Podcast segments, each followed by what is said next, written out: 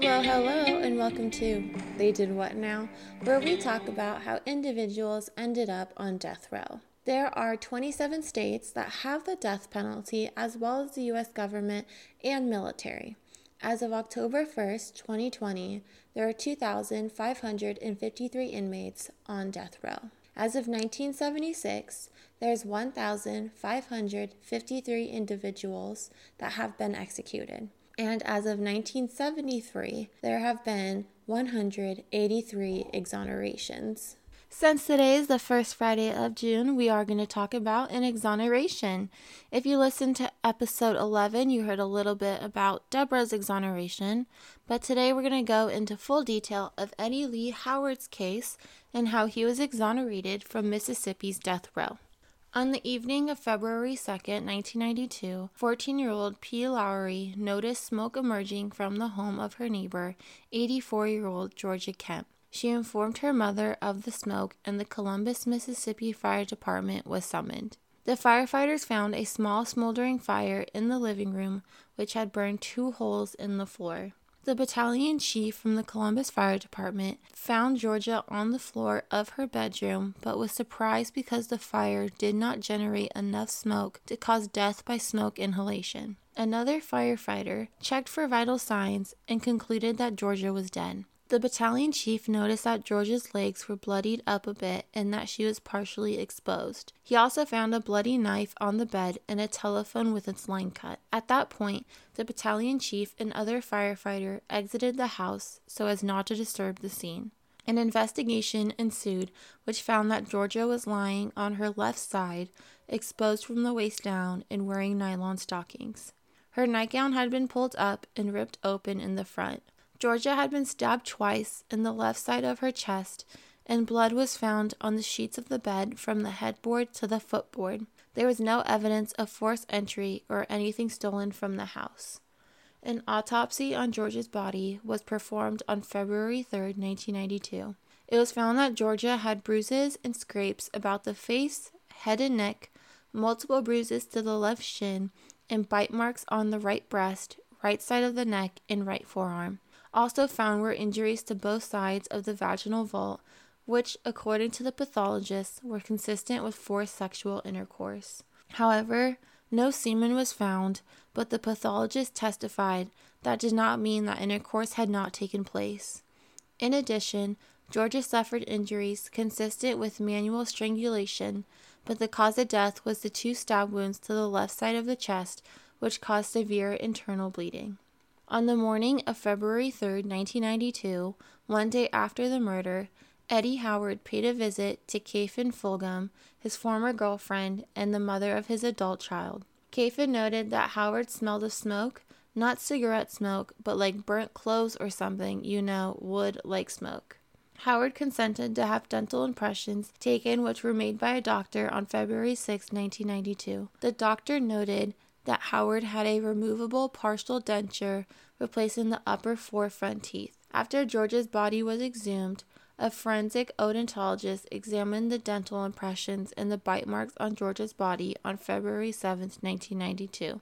The forensic odontologist found that Howard's upper teeth were consistent with the bite mark on Georgia's arm and that both Howard's upper and lower teeth were consistent with the marks on Georgia's neck and breast. Howard was arrested on February 8, 1992, and at the time was living with his mother a couple of blocks away from Georgia. On February 13, 1992, Detective Turner was given a note from Howard stating, Dear Mr. Turner, I need to see you as soon as possible. It's in relation to my case. Howard was taken to Detective Turner's office and requested that Detective Turner drive him by the crime scene to see if it would bring back some memories.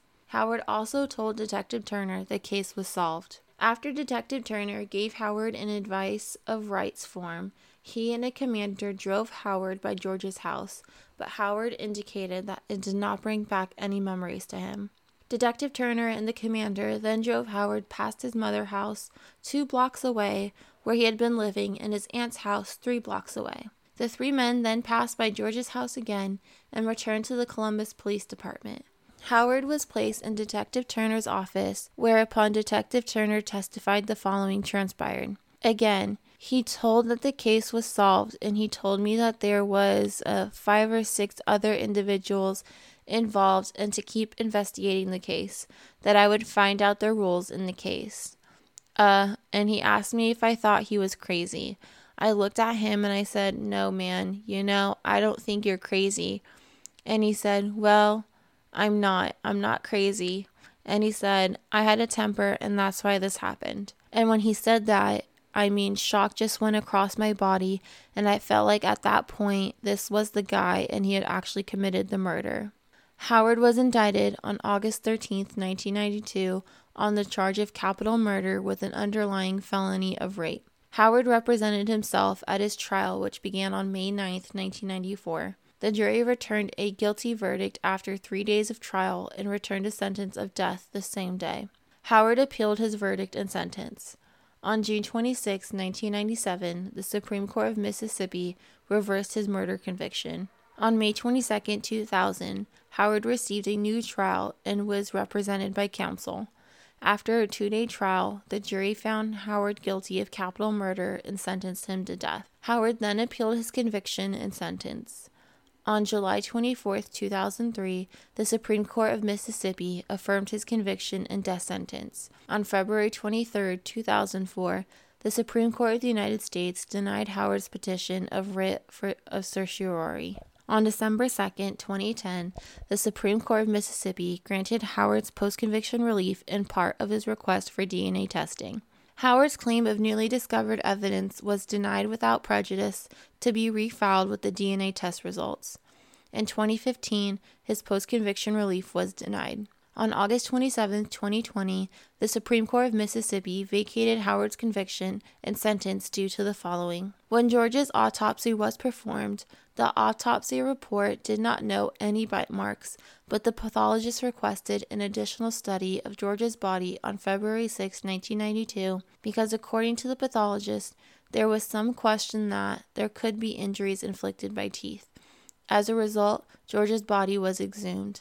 Howard agreed to have dental impressions taken, which revealed he had a removable denture replacing his upper four front teeth. A forensic odontologist examined Georgia's body and, using an ultraviolet light, determined there were otherwise invisible marks on Georgia's right breast, the right side of her neck, and her right arm. The forensic odontologist found these marks to be human bite marks, and he used molds of Howard's teeth to perform a wound duplication test with ink, or a direct comparison between the bite mark and Howard's teeth. The forensic odontologist found that the marks on Georgia's neck and arm were consistent with Howard's teeth. He further opined at the time that the bite mark on Georgia's right breast was indeed and without doubt inflicted by Howard. At Howard's second trial, the forensic odontologist testified that the bite marks on Georgia's neck and arm were consistent with Howard's teeth. Regarding the bite mark on Georgia's right breast, he found that it was an identical match to Howard's dental impressions and testified to a reasonable degree of medical certainty that Howard had inflicted that bite mark, although he was averred that he had no doubt Howard had left the mark. When Howard's evidentiary hearing was granted in 2015, he offered new evidence regarding the forensic DNA testing on the physical evidence at the time of the crime. The nightgown Georgia was wearing at the time of her death tested negative for semen. While human DNA was detected on the inside of the nightgown, male DNA was not. No semen or male DNA was detected on either of Georgia's stockings. Georgia's bedroom slippers were tested for the presence of blood. No blood was detected on the left slipper. Both the bottom and top bed sheets were tested for the presence of semen. No semen was detected on the bottom sheet. The testing on the top sheet was either negative or inconclusive for semen. No semen was detected in the sexual assault kit. Human DNA was detected in Georgia's fingernail scrapings, but no male DNA was detected in either sample. A blood test was performed on the knife. Of the five areas tested, one was positive for blood. That area was located near the tip of the blade. The knife blade and handle were tested for touch DNA. Male DNA was detected on the knife blade, but Howard was excluded as the source. When the forensic odontologist testified, he said he was a member of the American Board of Forensic Odontology, or ABFO. He testified that the community of forensic odontologists was quite small and that the ABFO was the only way one could become board certified as a forensic odontologist as he was. He also testified that he had followed the ABFO's guidelines as to the acceptable conclusions he could represent to a jury. He explained that he could reach one of four conclusions from a bite mark comparison. First, he could exclude the suspect. Second, he could not exclude the suspect. Third, he could identify the suspect as the source of the bite mark. Or lastly, he could reach no conclusion.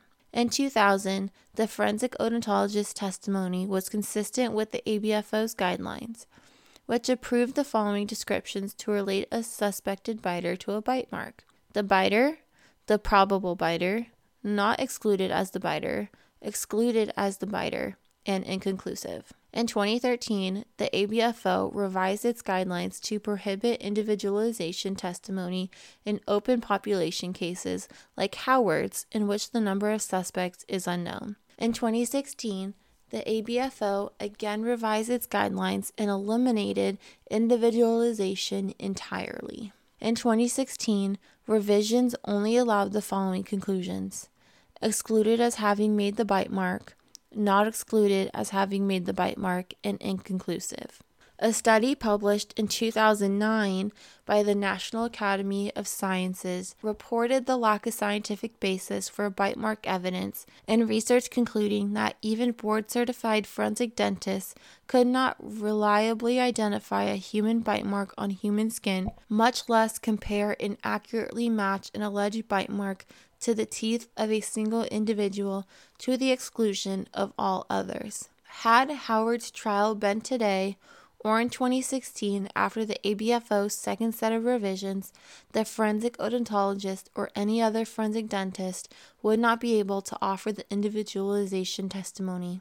On August 27, 2020, the Supreme Court of Mississippi said, given the inadmissibility of the forensic odontologist's identification of Howard as the biter, the absence of forensic or eyewitness evidence putting Howard at the scene of the crime, and the newly discovered presence of another man's DNA on the murder weapon, we conclude that Howard met his burden to show by the preponderance of the evidence that in light of his newly discovered evidence, a jury would probably not find him guilty beyond a reasonable doubt. Howard's conviction was reversed, and the Supreme Court of Mississippi remanded his case to the Circuit Court with directions that it grant Howard a new trial. Where is Eddie Howard today? After 26 years on Mississippi's death row, Eddie Howard was released on December 4, 2020. He was housed at Parchman Farm, a former slave plantation turned prison, and one of the most dangerous and brutal facilities in the United States. On January 7, 2021, the prosecution dismissed the case, and Eddie was exonerated.